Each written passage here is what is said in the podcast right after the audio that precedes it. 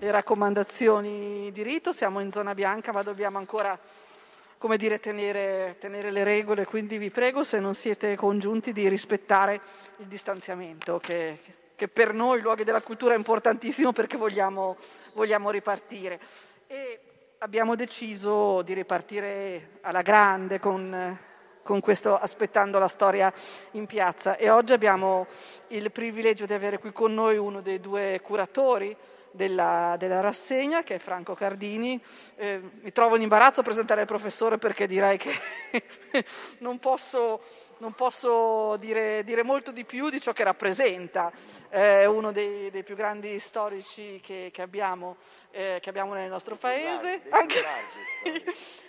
E, e, e, soprattutto è anche uno di quegli storici con la grande visione, quindi oltre ad essere un grande storico ha una grande visione che arriva fino ai giorni nostri e, e che fa capire a tutti noi no, quanto sia attuale, eh, attuale, la storia. Oggi ci parlerà di Oriente e Occidente, incontro, incontro scontro, quindi ringrazio molto il professore e gli lascio la parola. Grazie professore.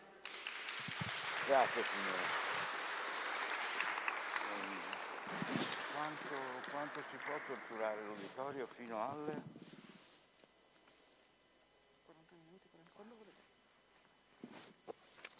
Buonasera, cercherò, vi rovinerò una parte del pomeriggio, cercherò di non rovinarvi l'ora dell'aperitivo, visto che ormai si può con, con quicio, come, come Manzoni sostiene che si dovrebbe dire in spagnolo, in realtà non è vero, è come, è come il savoir sandir dei francesi, non lo dice nessuno in Francia, però noi siamo convinti e i francesi dicono continuamente savoir sandir.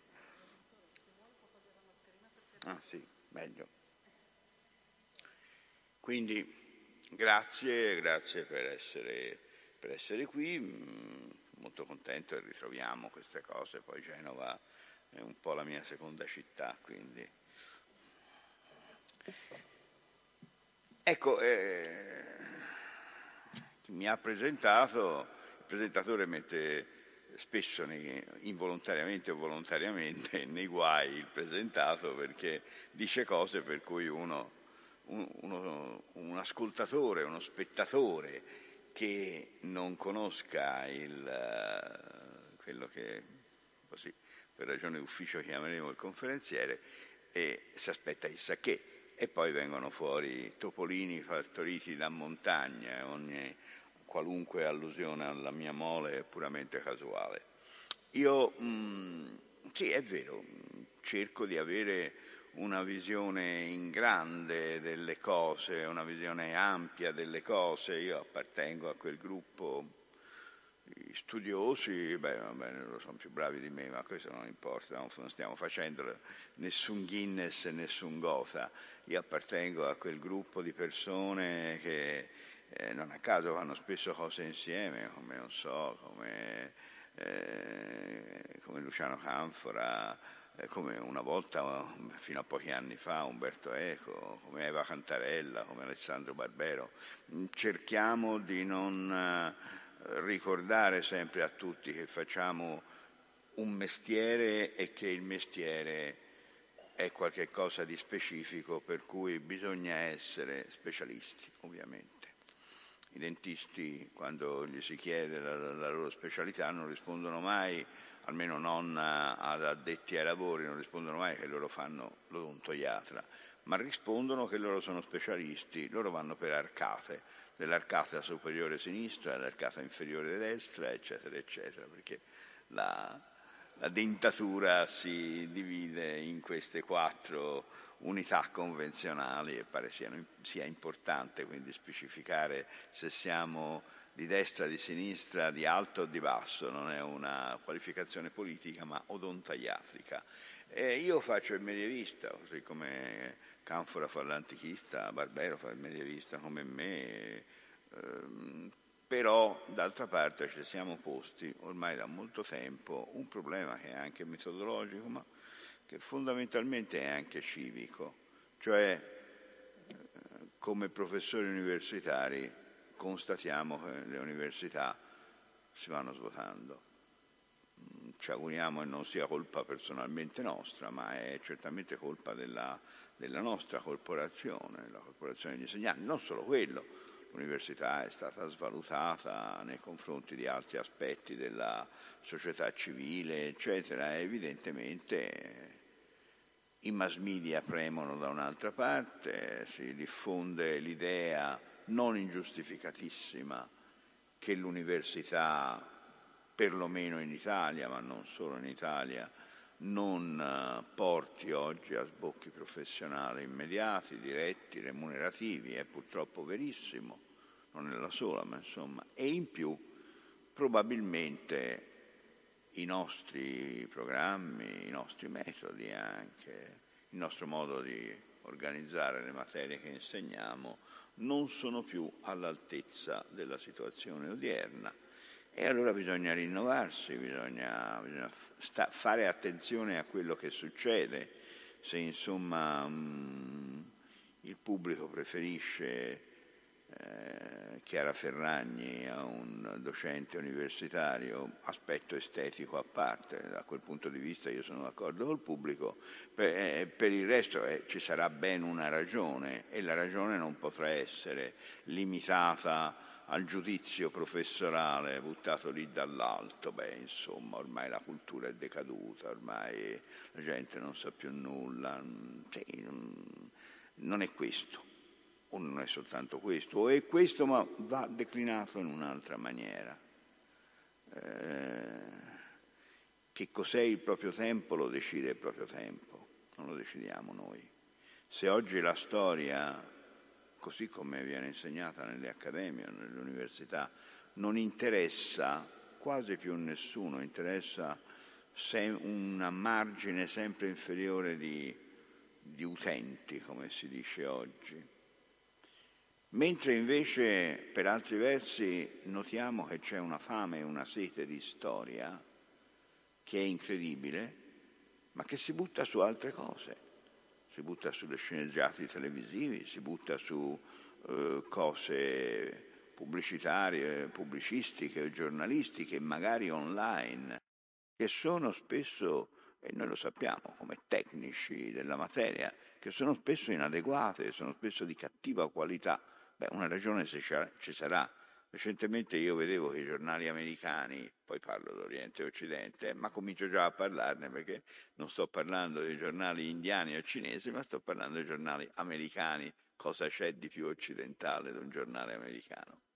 E visto che si parla di Oriente e Occidente. I giornali americani hanno tirato fuori una grossa polemica che è arrivata, la risacca è arrivata fino a noi sul fatto che le grandi università americane, quindi Harvard, Yale, Stanford, non le piccole università locali, private o pubbliche che siano, certo in America le, le, grandi università sono il risultato di un enorme business, quindi sono fondamentalmente private, mentre da noi in nessun paese europeo succede questo. Le grandi università da noi sono ancora pubbliche, questo a me personalmente fa un buon effetto, ritengo che sia bene, beh, però altri sono liberissimi di pensare in un'altra maniera.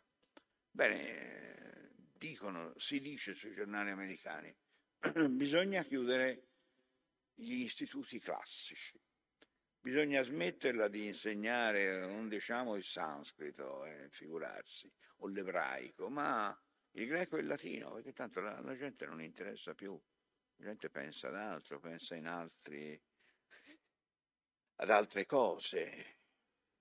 Naturalmente c'è stata una risposta anche piuttosto inviperita da parte di molti, i quali hanno obiettato, bene, non sono interessati al classico perché c'è in atto una congiura, c'è qualcuno, oggi va molto di moda il complottismo, come sapete, c'è qualche, qualche, eh, qualche vecchio, grande vecchio da qualche parte qualche terrorista intellettuale, ci sono anche terroristi intellettuali che vogliono sradicare le nostre radici, che stanno nella identità che si, si fonda sulla cultura classica.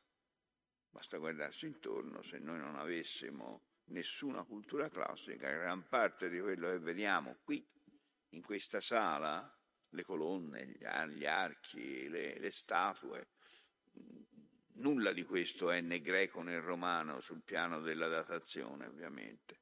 Ma se noi non avessimo un'idea di che cosa è la cultura classica, noi ci troveremmo stranamente a disagio in questa sala che invece ci è assolutamente familiare, può essere più o meno solenne, ma noi sappiamo leggere gli elementi di questa sala, le colonne, gli archi, gli, i bassorilievi e tutto, e tutto il resto. Se fossimo in una sala analoga in Cina o in India o in un paese magari arabo, anche in un paese arabo, e ci troveremmo un pochino più a disagio nel saper leggere quello che ci circonda. Magari lo troveremmo bello, affascinante, più ancora delle nostre cose, perché l'esotico ha questo effetto, ha questo effetto di seduzione, e però non lo capiremmo granché, insomma. Si può anche dire io amo, preferisco la, la poesia cinese alla poesia italiana, io l'ho sentito dire, però immediatamente quando senti dire una cosa del genere chiedi ma tu sei cinese? Dice no, naturalmente l'ho letta, in, l'ho letta magari in traduzione inglese, beh ma non è, non è esattamente la stessa cosa, però l'effetto è questo, ora non c'è bisogno di pensare a complotti, io non credo ci sia nessun grande vecchio che vuol segare le, le nostre radici che affondano nell'antichità. No, in realtà è, il problema è che cambiando le cose, i parametri di riferimento, eh, cambia anche tutto il resto e noi bisogna adattarsi dando una risposta. Siccome citavo un gruppo di studiosi ha cercato, sta cercando magari male di dare questa risposta, noi abbiamo raccolto una sfida. Molti colleghi ci hanno detto, e probabilmente hanno ragione loro, fate male non si deve abbassare la guardia. Voi siete professionisti della cultura storica, filologica, eccetera, eccetera. Voi dovete tenere alta questa cultura, dovete parlare a chi è in grado di capirla. Non dovete fare sforzi per andare verso chi non ha gli strumenti. Beh, no, no noi non la pensiamo così e questo non è un discorso di democrazia o cose di questo genere è un discorso di comprensione e di, come dire, di mm, rispetto per se stessi e per gli altri, di considerazione che noi non siamo isole, se viviamo in una, una società civile non abbiamo il diritto di ritenersi meglio degli altri, superiori agli altri e magari di indignarci perché gli altri non ci stanno dietro, perché parliamo un linguaggio che ormai è diventato incomprensibile e che non è nemmeno più oggetto di venerazione. Io sono un vecchio toscano di, della classe 1940 e quando mio nonno anarchico, semi-analfabeta, anzi analfabeta, sapeva sua moglie, cioè mia nonna, le aveva insegnato a scrivere, ma lui faceva la firma, niente di più. Poi sapeva quasi Dante a memoria, mentre io sono professore universitario non lo so. Ma quando mio nonno mi portava a giro ai giardinetti, e lui era un analfabeta, a volte mi prendeva la mano, mi stringeva la mano e mi diceva, mi indicava un tizio che passava e mi diceva con un senso di eh, ammirazione profonda, vedi, quello è un professore. Beh, magari il professore era un professore più che mediocre, ma in questo personaggio analfabeta c'era, non innato, io all'innatismo non, francamente non ci credo un granché, anche se ci sono psicanalisti che sono di avviso diverso magari hanno ragione loro. Io credo che fosse il portato di generazioni di educazione storica che arrivava anche, anche a chi l'educazione storica non l'aveva mai avuta, il rispetto per quello che allora si chiamava cultura e da come si pronunziava si capiva che era pensato con la maiuscola. Oggi tutto questo non c'è più. Oggi i risultati dell'università e della scuola di massa, e bisogna prenderne atto. Non dico che si deve esserne contenti, però bisogna guardarla con realismo. Noi pensavamo 50 anni fa, quando io di anni ne avevo 30 e cominciavo a insegnare, noi pensavamo che la scuola di massa del futuro avrebbe migliorato la società, l'avrebbe fatta diventare non solo più colta, ma anche più attenta a certi valori e anche più onesta e anche migliore civicamente. No, non è successo questo. È successo il contrario. È successo che abbiamo aderito a un principio economico base, cioè che l'abbondanza di una merce non crea maggior prosperità, crea disprezzo per quella merce. Il disprezzo per la moneta si chiama inflazione. Quando c'è troppa moneta, la moneta non, non conta più nulla e la moneta diventa, diventa cattiva, evidentemente, di cattiva qualità perché non ci si compra niente. E con la cultura è successo un po' la stessa cosa, la svalutazione. E quindi evidentemente oggi il titolare che magari ha faticato per averla, non parliamo di chi se l'è comprata, il titolare di una laurea, che ha lavorato anni per avere questa laurea, e non è affatto dell'avviso che questa laurea gli è stata data da gente che nel frattempo aveva abbassato le sue richieste di tipo culturale. Pensa di, avere, di essere arrivato a, certa, a un certo livello maggiore di cultura, però constata guardandosi intorno che ci sono migliaia e migliaia e migliaia di persone che hanno fatto come lui. E quindi il, il, risultato è che in fondo pensa, e la cultura poi in fondo che sarà mai. Io ne so qualcosa, sono dottore, però quello che succede nel mondo culturale non mi interessa, non mi entusiasma, non vado a teatro, non vado a sentire concerti, salvo, salvo qualche concerto magari di quelli pop o rock.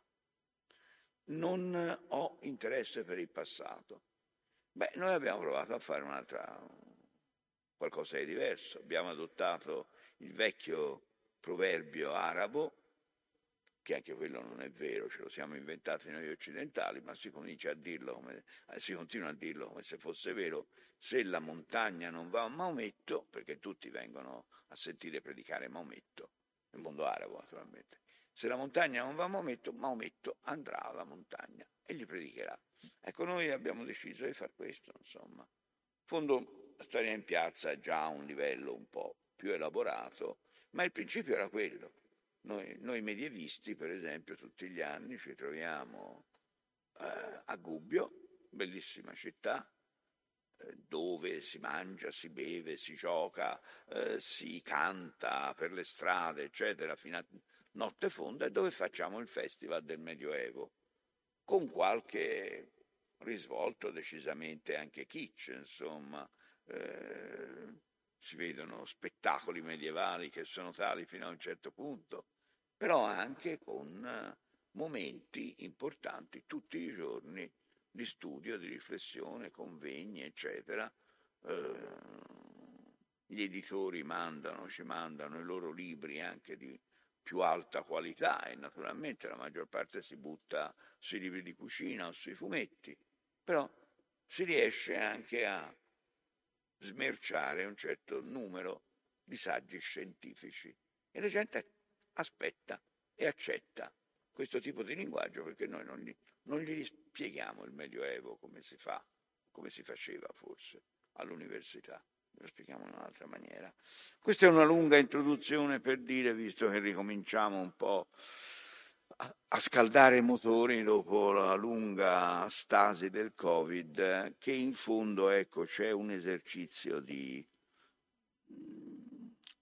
direi, di sforzo per migliorare la società civile in quello che noi cerchiamo di fare, portando anche sulle piazze, per le strade, eccetera, cose che fino a qualche anno fa si sentivano solo nelle aule universitarie, in un certo contesto e per un certo scopo.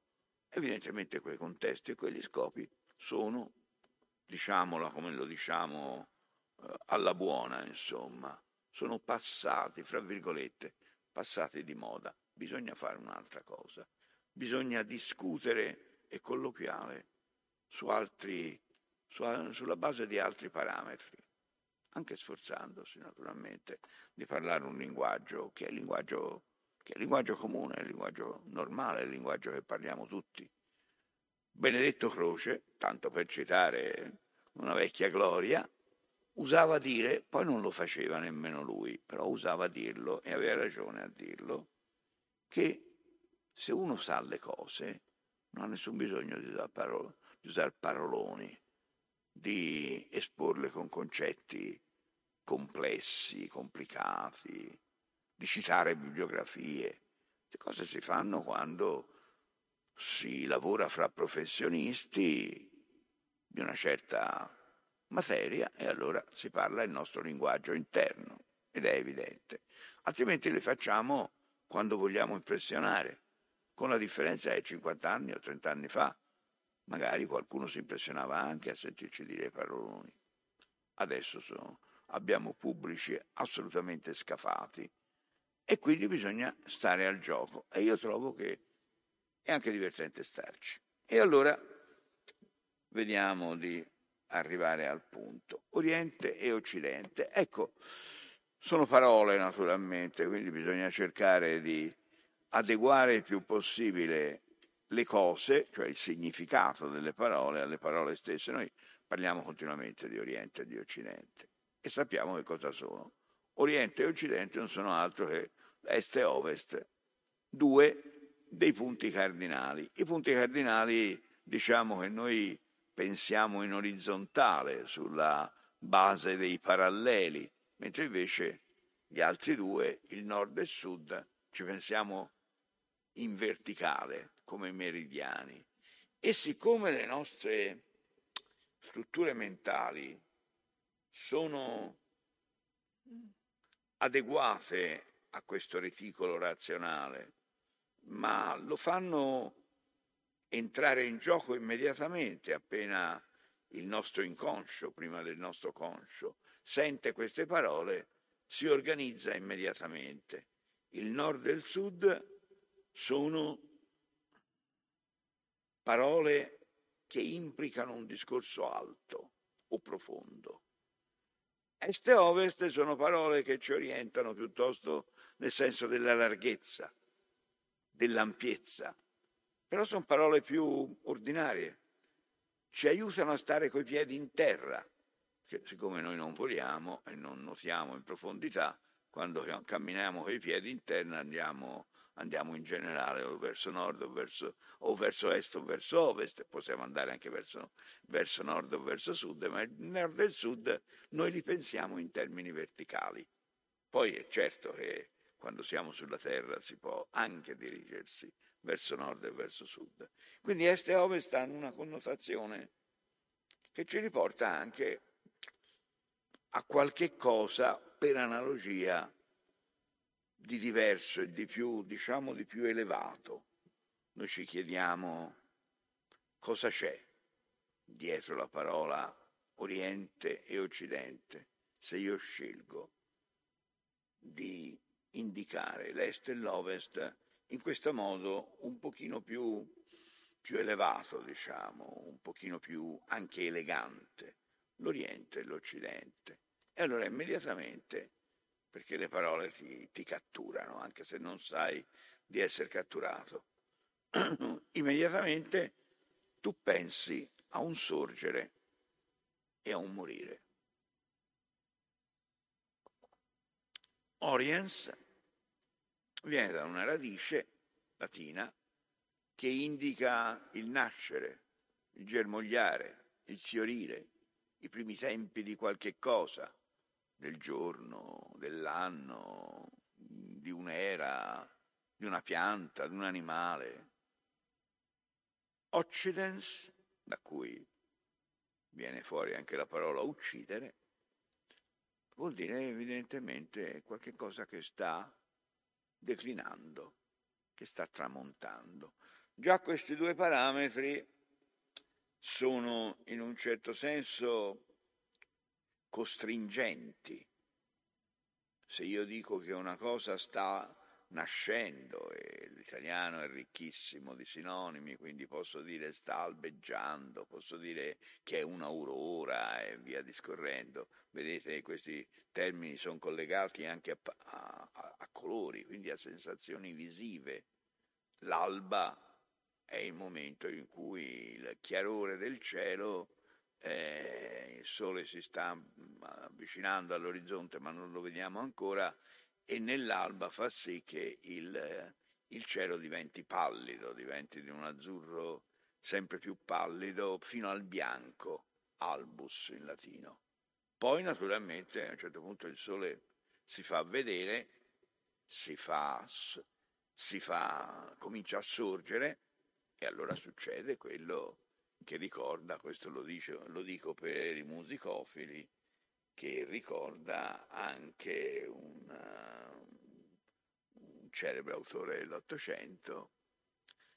Ecco fiorir dal cielo, torna la bella aurora, perché l'aurora è bella.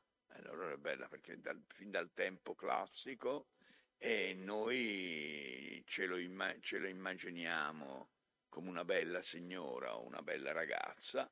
Aurora da au da aurum, cioè oro. Ma l'aurora non, non è soltanto dorata, l'aurora rosseggia, anche il tramonto rosseggia.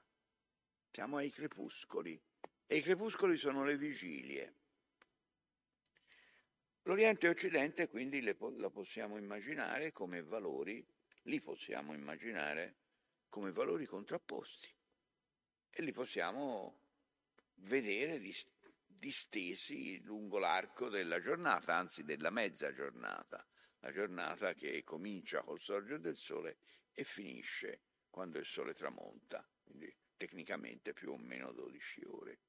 Noi però questi valori Oriente e Occidente li abbiamo vissuti anche in termini geostorici o geopolitici perché naturalmente noi siamo sulla Terra e siamo distribuiti sulla crosta terrestre e alcuni di noi si ritengono est orientali, altri si ritengono ovest.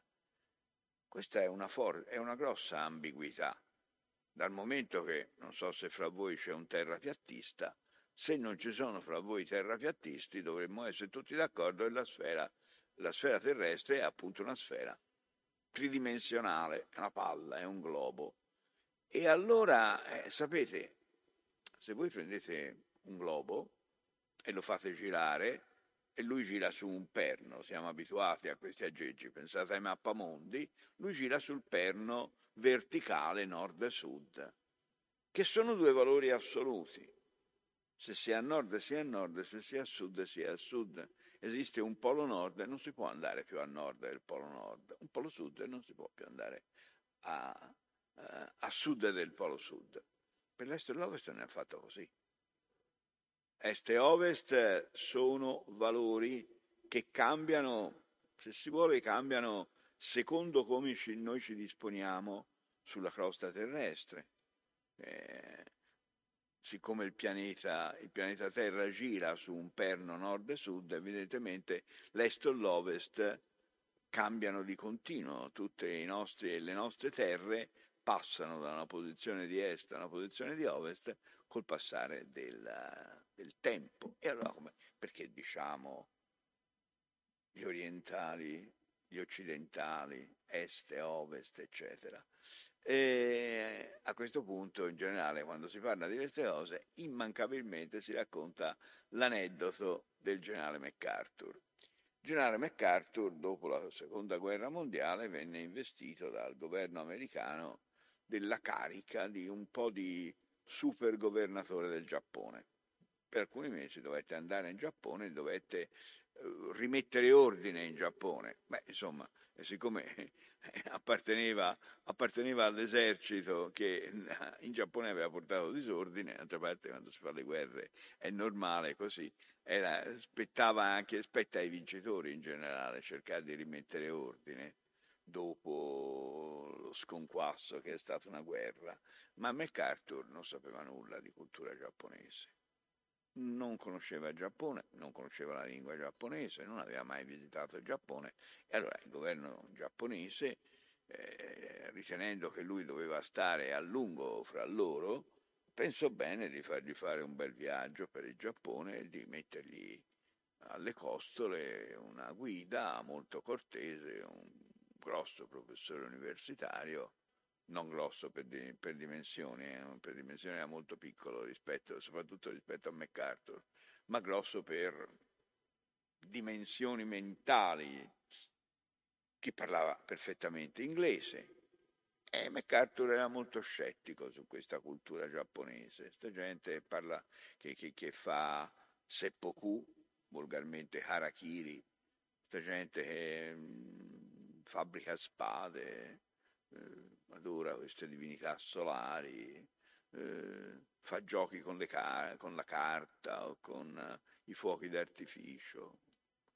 Eh, non gli piacevano troppo e il professore cercava di far capire al generale i pregi della cultura giapponese e MacArthur, forte anche della vittoria recente, quindi non si, po- non si poteva negare che gli Stati Uniti avessero vinto il Giappone in guerra, eh, di solito obiettava sempre che certe cose in Occidente non dicevano agli Stati Uniti, diceva we in West, noi in, uh, in Occidente facciamo meglio.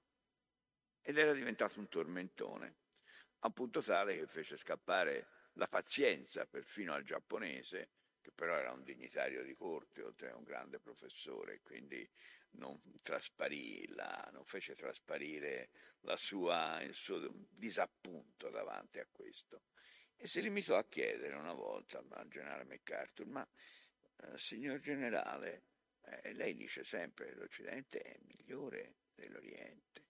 E eh, lui disse sì, certo lo, lo confermo, ve ne accorgerete anche voi, vi spiegheremo, eccetera. Signor generale, ma eh, se l'Occidente è meglio dell'Oriente, che cosa c'è a Occidente degli Stati Uniti d'America? Risposta che spiazza per un attimo il generale. E qui in questo spiazzamento del generale MacArthur c'è tutta la nostra, cioè in sintesi il nostro modo di pensare. Eh?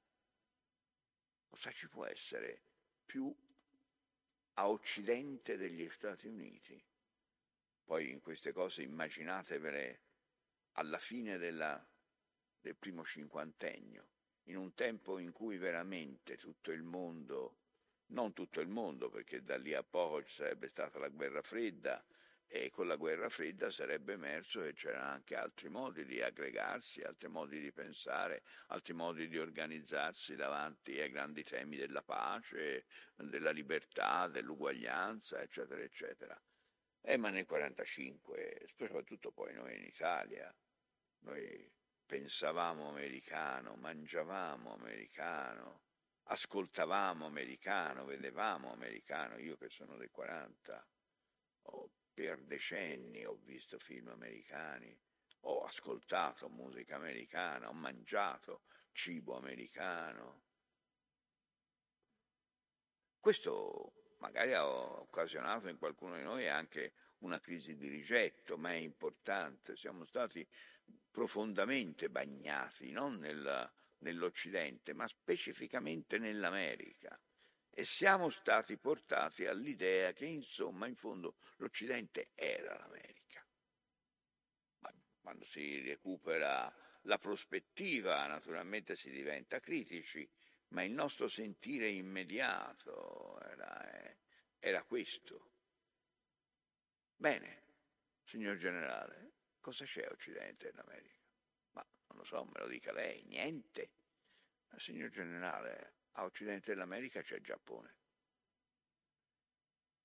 Realtà che basta guardare un mappamondo e ce ne rendiamo immediatamente conto. A Occidente dell'America c'è Giappone. Ma le cose non funzionano così, perché c'è un meridiano di Greenwich, c'è un antimeridiano e noi questa realtà continuistica per cui l'Occidente e l'Oriente ruotano di continuo, noi l'abbiamo congelata stabilendo dei confini. La civiltà occidentale è quella che è nata in Europa, si è sviluppata in Europa, è nata addirittura con, prime, con i primi vagiti della filosofia che poi ha costituito la base per il pensiero occidentale, quindi non la filosofia egizia, assira, per carità, tutto il rispetto. È noto che c'erano prima loro, ma loro non si sono sviluppati da noi in un modo tale da farsi riconoscere come gli antenati. Se noi pensiamo agli antenati non dell'umanità in generale, e allora si può riconoscere che gli egizi e i cinesi sono state le prime grandi culture del mondo. Eh, c'è la storia universale a dircelo, ma mm, ci sono estranei e se ci sono vicini lo sono solo immediatamente. La nostra, il nostro DNA, la nostra mentalità, quello che noi sappiamo e che noi crediamo in buona fede, ci sbaglieremo, ma che noi crediamo che siano le nostre radici, sono fondamentalmente greche e quindi romane. E quindi noi parliamo di un Occidente. E questo Occidente comincia dall'Europa, comincia dalla Grecia, certo. Con questo gioco noi non possiamo andare troppo indietro nel tempo perché se poi ci trasferiamo, e possiamo farlo perché la civiltà greca antica la conosciamo bene, ci trasferiamo in Grecia, scopriamo che per i greci non era affatto così, non era che per i greci tutti gli occidentali fossero eh, colti, civili, eccetera, e tutti gli orientali fossero incolti, incivili, barbari. No, no, per i greci erano barbari tutti. Tutti quelli che erano barbari, che non sapevano parlare, che balbettavano, erano barbari. Certo, noi lo sappiamo bene che c'è un fenomeno storico-fonetico per cui la parola che indica la balbuzie è fatta con, in, con questo strano incrocio fra dentali, liquide e vocale A, barbaros, perché questi erano i difetti di pronunzia dell'altra grande civiltà, l'unica che i greci mm, prendessero sul serio che stava ad est, guarda caso, ad est di loro, che era l'Asia contrapposta non all'Europa, ma semmai alla Grecia, che era la civiltà persiana. Siccome l'antico persiano, come il sanscrito, sono caratterizzati per esempio dalla ricorrenza della monade alfa, cioè dell'abbondanza della vocale alfa, della vocale A, e allora i greci che sentivano i, i persiani che parlavano greco e che si sbagliavano continuamente perché avevano difficoltà nel pronunziare la O, la E, la U, la I, e che ci mettevano le A dappertutto, allora naturalmente quando li sfottevano, eh, li sfottevano facendo loro il verso e veniva fuori questa, questa strana parola barbara, barbaros. Per i greci erano barbari tutti, ma c'era barbaro e barbaro. Ma c'erano i barbari che si potevano lasciare in pace perché non davano noia, non significavano niente, romani compresi, fino a quando i romani non li hanno conquistati.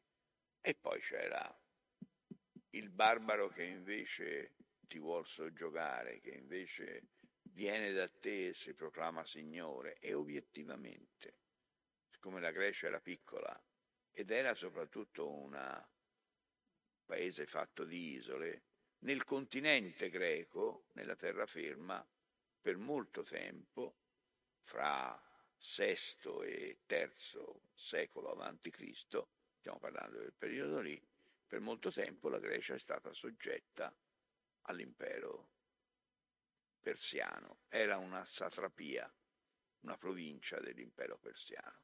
Ci è voluto Alessandro Magno per liberare i greci da questo incubo persiano. Ci sono state le guerre, i greci le hanno anche vinte, però bisogna tenere presente quelle grandi vittorie greche che noi ricordiamo, no? le guerre persiane, le, Term- le Termopili, Salamina, bisognerebbe rileggerle con un'altra inclinazione mentale. Noi leggiamo le Termopili, leggiamo Salamina, e ci immedesimiamo, noi siamo dalla parte dei greci, siamo dalla parte degli opliti, dei fanti con le corazze di bronzo che respingono queste orde asiatiche dei persiani. Proviamo a girare la valutazione sulla base di un altro pensiero. Chi è l'egemone e chi è il subalterno? Chi è il centrale e chi è il periferico?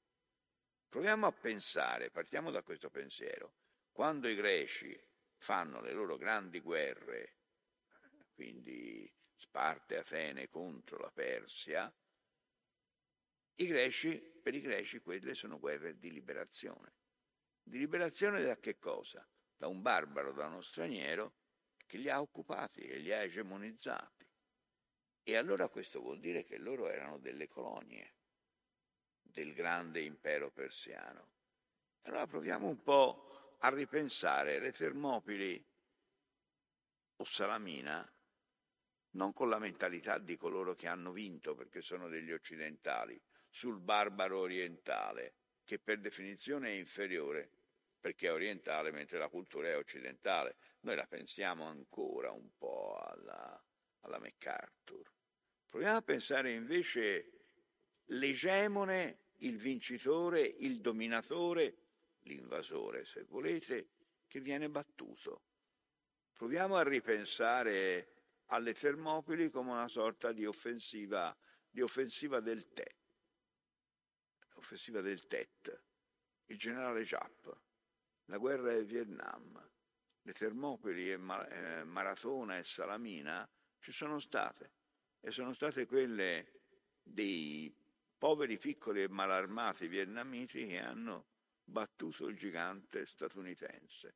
Esattamente come nel V secolo i poveri, relativamente sì, abbastanza poveri, piccoli, meno non di statura, ma di entità, di entità sociale, e non malarmati però, armati in un'altra maniera, greci, hanno battuto il gigante persiano perché gli facevano la guerra in un'altra maniera, perché a una guerra che, che i persiani immaginavano come un seguito, un continuo di ondate di cavalleria, di arcieri a cavallo che scompaginavano le armate nemiche, e le armate nemiche erano fatte anche loro di arcieri a cavallo, gli opliti greci hanno opposto una tattica del tutto diversa, anche perché cavalli ne avevano pochi delle armi, delle frecce non si fidavano granché, eh, i greci combattevano a piedi, Platone usava dire che grande, il suo più grande titolo di merito non era essere stimato un grande filosofo, ma ricordare che quando era giovane avevano detto di lui che lui era un buon oplita, oplita da taupla, che in greco vuol dire le armi, ma nel senso delle armi pesanti, la lancia, la spada, lo scudo, che si portano stando a piedi e che si portano stando ben fermi. Arriva il nemico a cavallo e noi non ci muoviamo e il nemico non passa, perché la, la, l'ostacolo che noi gli poniamo, che è un ostacolo fatto di uomini addestrati e coperti di bronzo, contro invece cavalieri armati alla leggera, che quindi sono vulnerabilissimi per le lunghe lance dei greci, questo crea un effetto di stupore nei confronti del nemico. E il nemico viene battuto, anche se è numericamente molto più, eh, molto più importante dei, dei nostri eserciti, anche se è numericamente vastissimo l'immagine delle Termopili con i generali persiani che ordinano di frustare i soldati persiani che cercano di passare attraverso questo uh, corridoio fra le montagne ma non ce la fanno e poi sono, sono tutta gente a cavallo. Si urtano fra loro e diventa una carneficina e dietro ci sono altri loro commilitoni che li frustano per obbligarli ad andare avanti, un po' come i nostri carabinieri che nel corso della prima guerra mondiale stavano, lo stavano perché facevano il loro mestiere, ordinato, il loro dovere, gli avevano ordinato stavano alle costole dei nostri fanti e la loro consegna è di sparare alle spalle di chi dava segni di voler tornare indietro e voler scappare. Il generale Cadorna. Abbiamo fatto anche di queste cose. Eh? Eh, la storia dei misfatti sarebbe null, eh, lunga a volerla raccontare. Quindi proviamo a girare il discorso e a guardare alle Termopili e a Salamina, eccetera, in un certo senso come guardiamo all'offensiva del Tet. Sono i, i colonizzati, sono gli altri, sono i più deboli, sono i sudditi che a un certo punto si ribellano e danno una sonora lezione al, all'invasore. E qui l'est e ovest c'entra, c'entra, ma i parametri sono rovesciati. Però si continua a parlare di est, di ovest. Il discorso è lungo. Eh, infatti io non, fa, non riuscirò a farlo per intero, ma si può cominciare, se si vuole, da un paio di punti di riferimento precisi. Prendiamoli più, più, più remoti nel tempo possibile. Parto da, dall'Odissea, magari non proprio all'Odissea, ma rivissuta attraverso il personaggio di Ulisse. Ulisse è uno dei fondatori della cultura occidentale, non per merito o per colpa sua, lui non faceva nulla per esserlo, ma noi lo abbiamo considerato così. E dall'altra parte c'è Eschilo.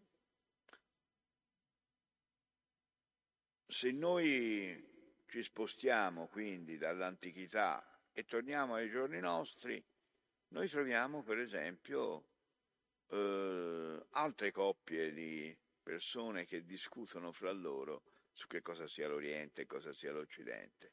A metà degli anni 30 c'è stata una bellissima discussione fra due grandi intellettuali tedeschi.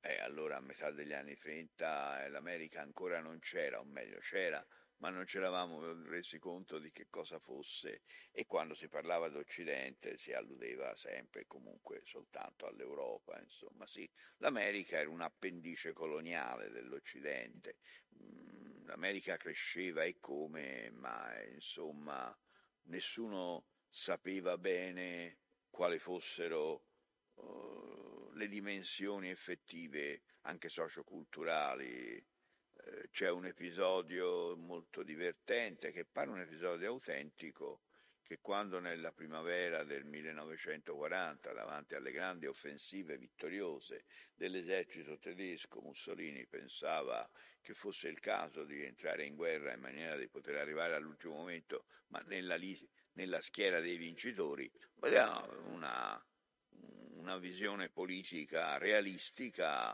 eh, comprensibile, in fondo Cavour ha fatto esattamente la stessa cosa nel 1854, infilandosi alla fine della guerra di, Crime, di Crimea, ha fatto morire qualche centinaio di, di, eh, di, di bersaglieri, però si è seduto al tavolo dei vincitori. Mussolini voleva ripetere il colpo di Cavour, a lui gli è andata male, ma il procedimento mh, metodologico era esattamente lo stesso.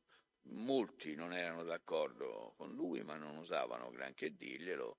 Uh, Italo Balbo, che non a caso, siccome era un enfant terribile del regime, era stato isolato, isolamento dorato, avevano, l'avevano mandato a fare il governatore della Libia e lui immediatamente si era rifiutato di, ad, di adattarsi alle leggi razziali, figurarsi, lui stava a Tripoli un terzo della popolazione tripolina era ebreo, non ci pensava nemmeno a far, a far passare le leggi razziali. No? Balbo comunque fu ricevuto da Mussolini perché essendo un maggiorente del regime eh, il duce lo consultava, era ovvio fare, e venne, eh, venne con sottobraccio un elenco telefonico, un grosso libro, e lo posò sulla scrivania del duce e dice, vedete, questo è un, è un mio regalo a proposito della possibilità di entrare in guerra. Questo grosso volume era l'elenco telefonico della città di New York. in un momento in cui Roma l'elenco telefonico non ce l'aveva nemmeno perché in fondo sarebbero state poche pagine. E quello era l'Occidente che ancora non era chiaro, quindi ancora negli anni 30, quando si parlava di Occidente, si intendeva principalmente l'Europa. Adesso non è più così, evidentemente. Adesso noi pensiamo all'Oriente e all'Occidente in modo globale e infatti guardate la differenza di prospettive prendendo due classici del nostro pensiero, classici che tutti e due sono piuttosto scadenti come qualità, devo dire, però sono diventati dei classici. Da un lato il libro di Oswald Spengler, scritto nel 1919, Il tramonto dell'Occidente, più chiaro di così. Lui scriveva Il tramonto dell'Occidente nel 1919. Qual era l'assunto? L'assunto è abbiamo fatto una guerra fratricida, ci, ci siamo dati la zappa sui piedi, adesso arriveranno altri e ci spazzeranno via. Naturalmente eh, gli risposero molto facilmente, in apparenza, tu dici questo perché sei un tedesco. Il, trio- il tramonto dell'Occidente in realtà è stato il tramonto della Germania, però ha- ci sono i vincitori e loro non tramonteranno. Eh no, ma in questo, in questo aveva ragione Spengler, se sbagliavano loro il, momento, il grande momento della civiltà coloniale era alla fine, anche se non sembrava nel 1919. Di lì a poco il vecchio mondo sarebbe esploso. E noi siamo gente che questa esplosione l'ha vista e l'ha vissuta qualche anno fa, non troppo, non troppi, ma nemmeno pochissimi. Una trentina d'anni fa, un professore americano prova, anche se non l'ha mai detto a nessuno, e pochi se ne sono accorti, prova a riscrivere il tramonto dell'Occidente non lo riscrive più come tramonto dell'Occidente globale, lo scrive in termini apparentemente più positivi. Il tramonto dell'Occidente è un, un titolo che fa paura, porta quasi, porta quasi scalogna, insomma, per gli, almeno per gli occidentali. Il professor Samuel Huntington, invece, all'inizio degli anni 90, non scrisse il tramonto dell'Occidente, ma ormai erano cominciate si era cominciato a parlare del fondamentalismo musulmano, c'era stata la rivoluzione islamica in Iran, il, l'estremismo musulmano era il grande spauracchio di quel tempo, poi sarebbero, arrivati, sarebbero arrivate le due torri dell'11 settembre del 2001 e quella sarebbe stato il momento culmine di questo modo di pensare, ma si cominciava già a pensare che l'Occidente veniva messo sotto attacco. E allora Samuel Huntington scrive questo libro intitolato Lo scontro di civiltà, che parte da un principio totalmente irricevibile, come si usa dire. Parte dal principio che esistano le civiltà, ma questo era esattamente quello che diceva Spengler. E le civiltà, diceva Spengler, nascono, crescono e muoiono come delle piante e si sviluppano secondo i loro principi e secondo i loro principi a un certo punto spariscono e si avvicendano fra loro.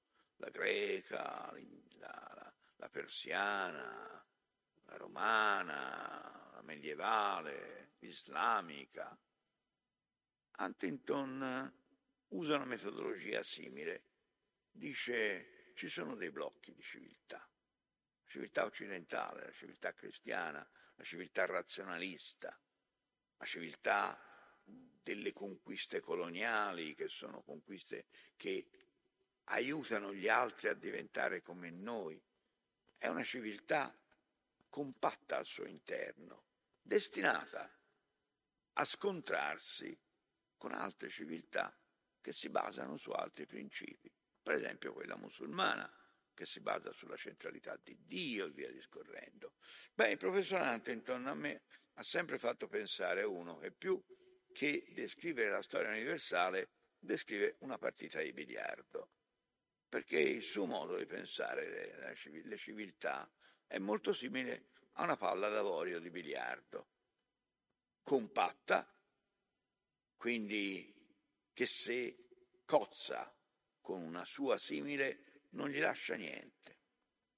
Le due civiltà cozzano e si respingono. Certo, quella che ha più forza respinge meglio l'altra, che naturalmente cede di più, però non c'è scambio.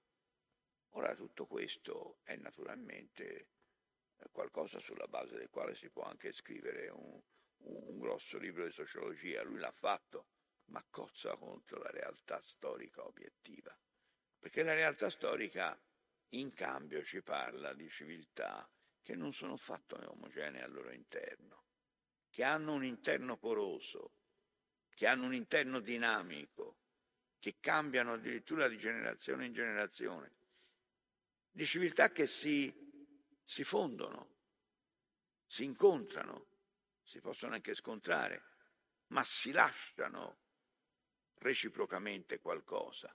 Quando noi pensiamo, cioè per dire alle crociate, così gioco, gioco in, in, eh, in casa, quando pensiamo alle crociate noi pensiamo immediatamente a uno scambio di colpi, a uno scontro. Quando però analizziamo la realtà del tempo delle crociate, che è durato molti secoli, ma durante il quale, insomma, i tempi di guerra guerreggiata erano relativamente pochi, uh, le crociate duravano poco, erano scontri in generale di non, troppi, di non troppa, troppo grossa entità, insomma, non, non si facevano ecatombi umane alle crociate, c'erano uh, pagine senza dubbio di, di, di ferocia, questo sì, però il, la computistica dei morti era piuttosto limitata, mentre invece la società si leggeva, nessuno lo sa meglio di gente che abita in una grande città portuale come Genova, lo stesso andrebbe detto per Pisa, per Venezia, per Amalfi, per Napoli, per Barcellona, per Tolon, e mi fermo, mi fermo qui all'Occidente, in Oriente ce ne sarebbero ancora di più, scambi. L'età delle crociate è stata la grande età dello scambio mediterraneo. Fossero state guerre moderne, guerre totali, come quelle a cui siamo stati abituati negli ultimi due secoli, gli scambi si sarebbero fermati, si sarebbero congelati. E invece no. Crescevano col crescere delle guerre, anzi, crescevano insieme. E il risultato è che noi pensiamo alla crociate come a scontri, però al tempo delle crociate principalmente la gente commerciava.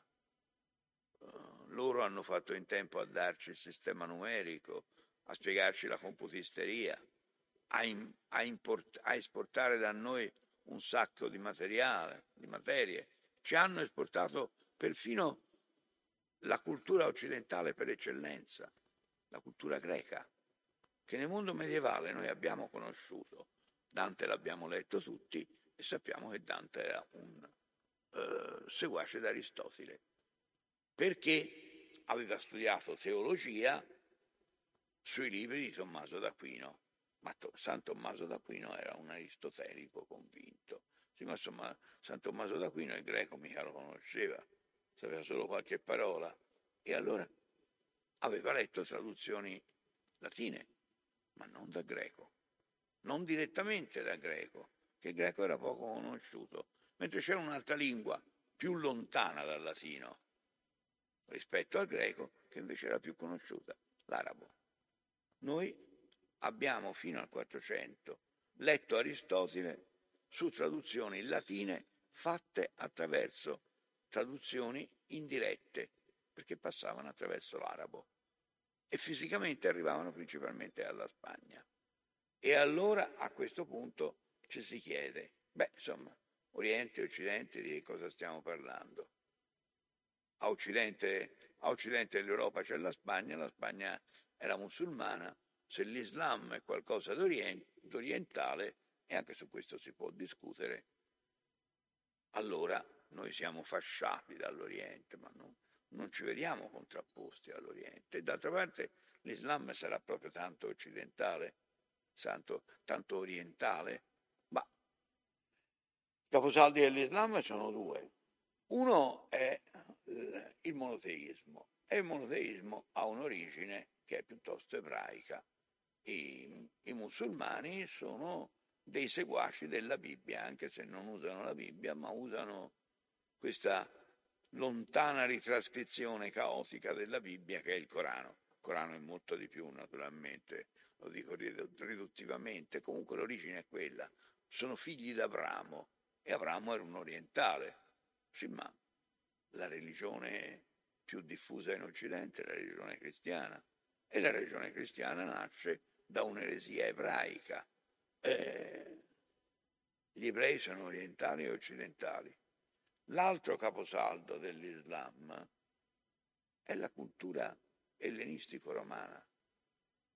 Avicenna, grandissimo filosofo e medico del X secolo, persiano, di, di Isfahan, lui ha scritto un, un, libro che si chiama Il canone, la regola, che è praticamente un libro di, di studio, un libro di scuola per gli studenti di medicina.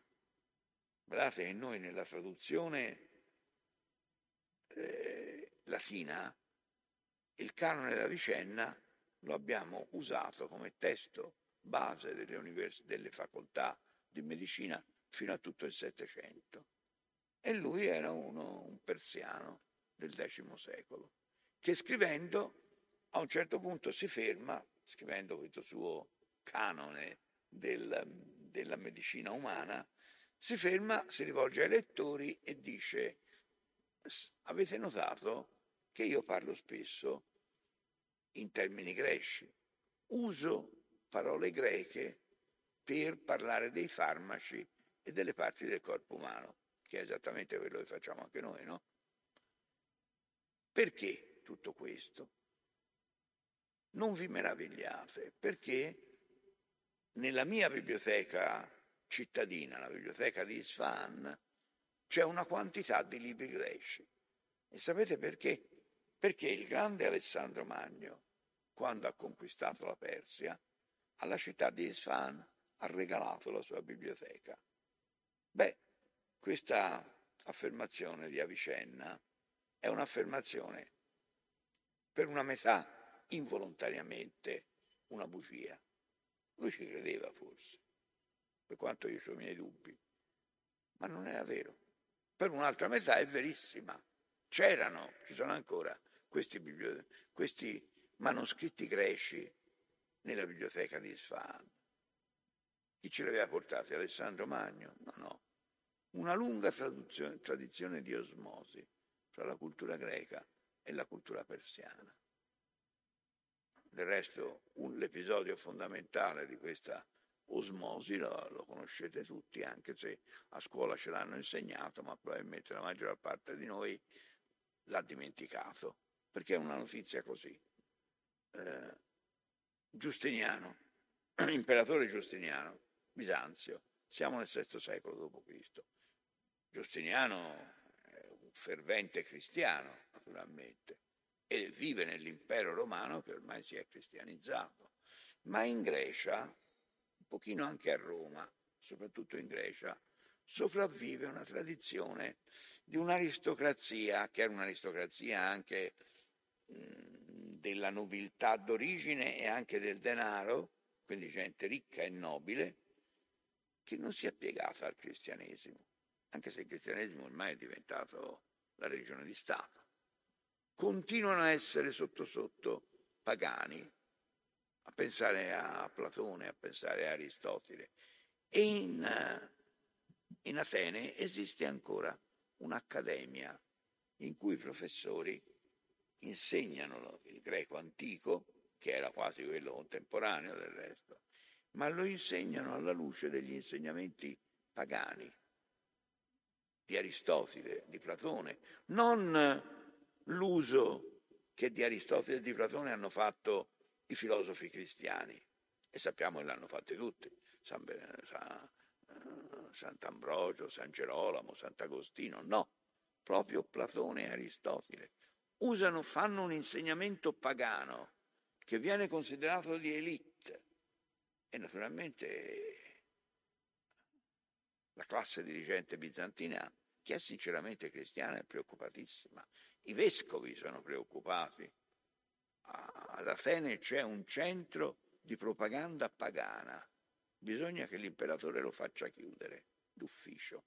Questa accademia platonica è quella che poi è stata trascritta in termini molto fantastici, insomma, da Raffaello nelle stanze pontificie in Vaticano, famoso affresco in cui al centro ci sono un vecchio Platone e un giovane Aristotele. Platone fa un gesto col braccio, col dito puntato in alto, e Aristotele fa un gesto col suo braccio, simmetrici, col dito puntato in basso. Platone dice bisogna guardare al cielo e Aristotele replica, eh no, eh, bisogna guardare alla struttura della natura, bisogna guardare alla storia, bisogna guardare alla terra. Sono evidentemente schematizzazioni, ma sono importanti e questo è l'Occidente. L'Occidente platonico che guarda al cielo, l'Occidente eh, aristotelico che guarda alla terra e che è pratico. Bene, questa scuola d'Atene viene chiusa però Giustiniano, Giustiniano, come sapete, è il padre del diritto, non è un tiranno qualsiasi. Giustiniano non può mandare a spasso uh, qualche centinaio di insegnanti, tra l'altro molto anziani, eccetera, però li manda in esilio, perché la sua classe dirigente non li vuole più, questi pagani che fanno propaganda e che sono fatti dei, dei discepoli, dei giovani che pensano come loro. Allora, tutti in esilio, estirpiamo questo tumore alla radice.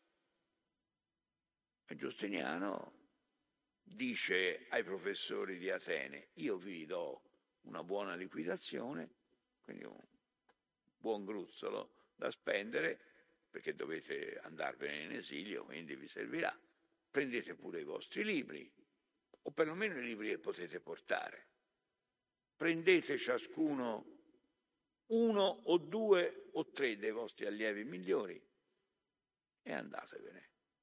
Andate dove volete. Sì, vabbè, andate dove volete, è una parola. Dove va, dove vuole un povero disgraziato che da Costantinopoli intorno al 530 viene espulso. Fatevi un po' di geografia storica del tempo. Oddio, avrebbero potuto andare in Cina, si sarebbero trovati bene, ma c'è il problema che ancora le comunicazioni non erano tali da permettere un'idea di questo genere. In India, eh, anche lì avrebbero potuto andarci, si sarebbero trovati bene. Tra l'altro, oggi sappiamo benissimo che la gran parte della filosofia di Platone, per esempio, viene da radici, da tradizioni indiane, quindi, però anche quella è troppo lontana. La Persia no. La Persia è vicina e la Persia è la nemica dell'impero romano. Quindi il gran re, cioè l'imperatore persiano, il gran re della dinastia sassanide, che in quel momento è al potere, offre ai filosofi in fuga forzata dall'impero, gli offre ospitalità e li utilizza all'interno del suo impero. E loro arrivano e portano questa ondata di cultura greca che si aggiunge a quella che già c'era. Ma questo è un ponte fra Oriente e Occidente, se vogliamo parlare di Oriente e Occidente, che è straordinario. Allora vediamo di tirare le somme perché mi sembra che sì, comincia a essere tardi. Avete presente Eschilo, i persiani? Vi conviene rileggerlo se volete, a casa molti ce l'hanno. All'inizio c'è un coro bellissimo che spiega tutto perché è una scena di evocazione dello spirito del Gran Re. Dopo la battaglia perduta di Salamina, Eschilo immagina quello che è successo alla corte persiana, come è stato possibile essere battuti dai greci. Allora la principessa Atossa, che è la sorella del Gran Re Serse, evoca lo spirito del fondatore dell'impero persiano, lo spirito del Gran Re Dario. E il coro fa la, la cerimonia magica dell'evocazione dello spettro. Questa cerimonia magica è una specie di, di, grande, di grande nenia, no? È una poesia in realtà. E la poesia è fatta così. Chi vincerà? fra i due. Quale sarà l'esito dello scontro? E questo scontro è raffigurato con simboli. Vincerà la freccia che corre nell'aria oppure la lancia che sta ferma? Vincerà il cavaliere veloce oppure il fante solido? Vincerà la nostra cultura? Stanno parlando, gli, stanno parlando i persiani, ma è un greco che li fa parlare, è Eschilo. Quindi Eschilo si immagina la cultura persiana, che non era come lui la immaginava, e fa parlare i persiani come lui pensa che parlino. Noi siamo uomini della notte, la notte stellata, siamo degli adoratori del firmamento. Per noi la cosa più importante, la cosa in cui viviamo, noi viviamo, è la magia, è la fantasia. I greci no. I greci eh, sono gente che vivono alla luce del sole. Per loro la cosa importante è la ragione. Allora chi vincerà? La ragione occidentale o la fantasia orientale. I greci coltivano i loro campicelli, li recintano, campicelli di grano, oliveti, viti, olivi. Noi persiani siamo gente delle grandi lontananze, siamo gente del deserto. Chi vincerà fra questi? Chi ragiona come un agricoltore e guarda al particolare, al succedersi della stagione, o come un nomade che ha dentro di sé i grandi orizzonti. Questo naturalmente non è la Persia vera, è la Persia che si immagina Eschilo. E non è forse nemmeno la Grecia vera, è, la, è l'immagine della Grecia come libertà e possesso da parte di piccoli uomini che vogliono restare liberi, che è l'immagine che la Grecia vuol dare di sé.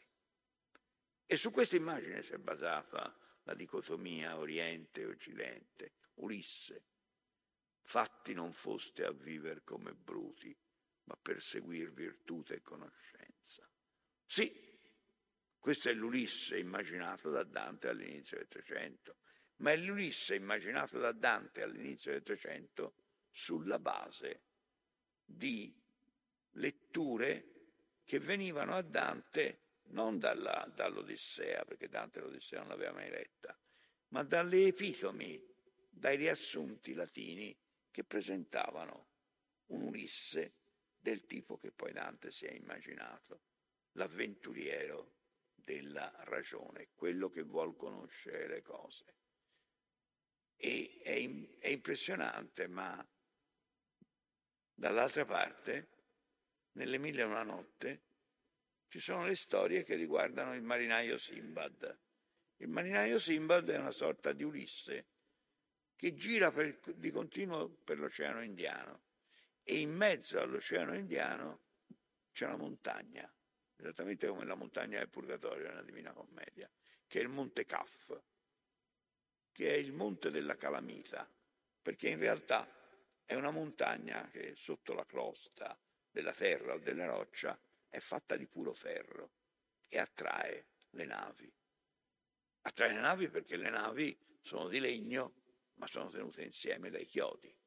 E infatti nell'oceano, ah, nell'oceano indiano, in omaggio a questa eh, superstizione, si cercava di fare navi che fossero organizzate sul sistema delle travi a incastro, senza usare i chiodi di ferro, per paura che il monte della calamita ci attirasse. Simbad ci vuole andare al monte della calamita e non ci vuole andare come ci vuole andare Ulisse dall'altra parte del mondo per conoscere, per esercitare il suo valore. Ci vuole andare perché è curioso, ci vuole andare perché si immagina chissà quali meraviglie ci saranno in questo mondo sconosciuto, una dicotomia di fantasie, finché si arriva all'oggi appunto si arriva all'idea dello scontro di civiltà, ma passando attraverso un dialogo fra Schmitt e Junger negli anni 30, in cui Schmitt e Junger ricalcano tranquillamente Ulisse e Simbad. Junger dice l'Oriente e l'Occidente non si capiranno mai perché l'Oriente è razionalità, l'Oriente è praticità, L'Oriente è economia, scusate, volevo dire, l'Occidente è praticità, l'Occidente è economia, l'Occidente è realismo, l'Occidente è volontà di potenza e usa proprio l'espressione di Nietzsche. L'Oriente è fantasia, l'Oriente è religiosità, l'Oriente è ascesi interiore. Ecco perché noi abbiamo conquistato gli orientali. Gli orientali non sono affatto inferiori a noi, ma noi abbiamo sviluppato queste capacità pratiche. Loro hanno sviluppato capacità spirituali. I cinesi hanno inventato la polvere da sparo, se ne sono serviti per fare dei grandi draghi di carta che vengono incendiati di notte ed esplodono facendo fuochi di artificio. Noi, la lo- con la loro invenzione, abbiamo inventato i cannoni. I cannoni li abbiamo montati sulle navi e abbiamo conquistato il mondo. Eh, Schmidt risponde una cosa diversa, risponde la verità sta nelle masse che si contrappongono all'interno del globo terraqueo. L'Oriente è fondamentalmente la massa compatta continentale. L'Oriente, l'Occidente invece è la capacità di dominare l'insieme di terra e di mare. Siamo negli anni 30, quindi sia Schmidt che Junger sono sicurissimi che l'Occidente ormai ha vinto la, la lotta per la civiltà e tutti e due sono d'accordo che non l'ha vinta perché in senso assoluto gli occidentali sono migliori degli orientali, ma perché hanno fatto, l'Occidente ha fatto scelte che l'ha portato nella pratica a vincere. Mentre, dice Jung, dice Schmidt, gli orientali hanno, sono riusciti a, a conquistare, a creare dei grandi imperi continentali, e l'impero continentale per eccellenza è l'impero cinese, noi no, noi a partire dai romani e poi soprattutto con quei romani della modernità che sono stati gli inglesi, noi abbiamo imparato a dominare il mondo perché abbiamo imparato a dominare i mari e con i mari siamo arrivati da, in tutte le parti del mondo perché l'oceano è molto più ampio delle terre, delle terre ferme e perché si ha bisogno di navigare, navigare è necessario.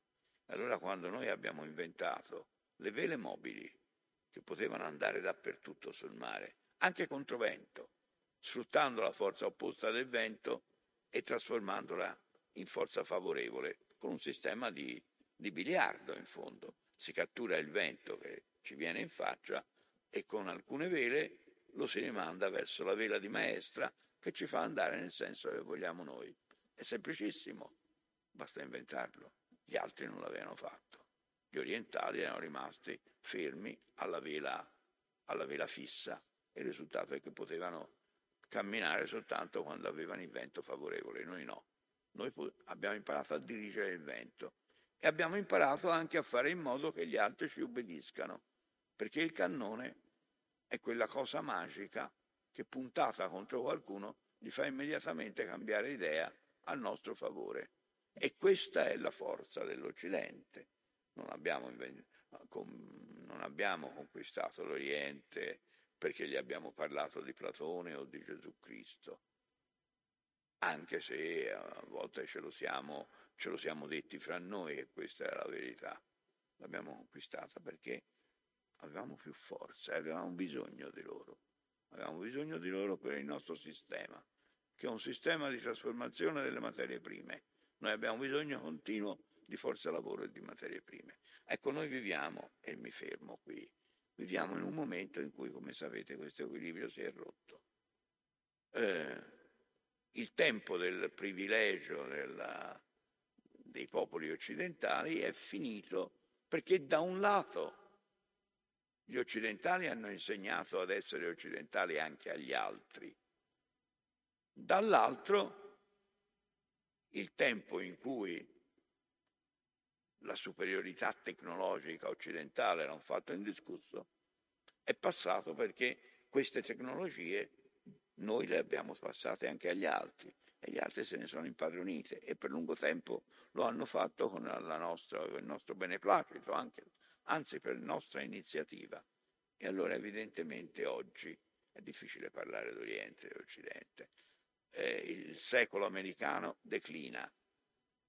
È vero, il Novecento è stato un secolo americano, probabilmente il secolo XXI non sarà un secolo americano, sarà un secolo cinese o arabo, è possibile, però guardiamola, questa civiltà cinese o questa civiltà araba, certamente è una civiltà fatta da gente che noi chiamiamo orientali. Cos'hanno, cos'hanno di orientale ormai? Nella loro struttura mentale profonda, in certe loro abitudini è possibile, ma le ragioni per cui loro stanno insidiando la nostra egemonia, che ora forse non c'è più nemmeno, sono ragioni che loro hanno attinto dalla nostra cultura. In altri termini, non è la cultura occidentale che è in crisi, sono i popoli che si autodefiniscono occidentali. Può darsi che domani noi saremo dominati da orientali. Se uno guarda il presidente Xi Jinping, e si chiede che cosa c'ha di orientale, il taglio degli occhi, perché per il resto, a cominciare da come va vestito e, dalla, e dal paese che rappresenta, eh, per trovare delle, delle cose che noi riteniamo orientali bisogna andarci dentro e andarsene a cercare, perché in realtà la cultura, la scienza, la tecnologia, la politica di quella, di quella parte del mondo è diventata la cultura, la politica e l'economia dello stesso Occidente. Poi si può discutere sul diverso senso da dare alla parola democrazia, d'accordo? Però non stiamo, non stiamo discutendo con degli estranei, stiamo discutendo con gente che ha assimilato il nostro modo di vivere e ci ha naturalmente messo del suo, per cui il nostro essere occidentali del futuro probabilmente sarà diverso. Ma insomma, questo sta nel, perfino nella nostra esperienza biologica di noi altri. Mm, noi non eravamo abituati a vedere scritte arabe sui muri e per molto tempo non le abbiamo nemmeno capite. Oggi comincio, comincio sempre più a vedere ragazzi che magari non sanno l'arabo evidentemente, ma sanno distinguere certe lettere. Quando abbiamo cominciato a vedere i primi caratteri cinesi, sono molto complicati, per noi erano puri disegni, non ci ponevamo nemmeno il problema di cosa c'era scritto. Ormai stanno proliferando i corsi, soprattutto online, di, di grammatica, sintassi e fonetica cinese ed evidentemente se stanno proliferando, alcuni sono anche a pagamento, vuol dire che questo interessa sempre più. Noi ci stiamo ci stiamo evolvendo, ma stiamo costruendo quello che abbiamo costruito fino all'antichità, non lo scontro con l'Oriente, ma l'incontro rispetto all'Oriente. Evidentemente gli incontri di culture sono fatti anche di scontri e a questa apparente contraddizione noi bisogna abituarsi, ma abituarsi è difficile, è una cosa difficile essere spiegata, ma molto meno difficile a essere vissuta. E quindi questo, in ultima analisi, è un, insieme alle scuse perché vi sto facendo far tardi, è un invito a guardare con, con interesse magari mantenendo ognuno le proprie idee e perfino i propri pregiudizi. Si ha il sacrosanto diritto di averli, i propri pregiudizi, finché non si, finché non si mollano. Però guardarci con, una, con un occhio maggiormente ottimistico, ecco in fondo quello che noi riceviamo dall'attuale sviluppo di civiltà è molto superiore a quello che noi diamo e questo è, va, è valido per tutti. Certamente il bilancio annuale che noi facciamo, perché siamo costretti a farlo, è un bilancio in dare e in avere e io capisco che gli occidentali da un po' di tempo a questa parte siano piuttosto inquieti così come capisco che i cinesi siano molto più ottimisti di noi. Ma questo è nell'ordine delle cose e ordinariamente la storia si, si incarica sempre di riequilibrare il suo stesso movimento. Grazie per l'attenzione, scusate. Mm-hmm.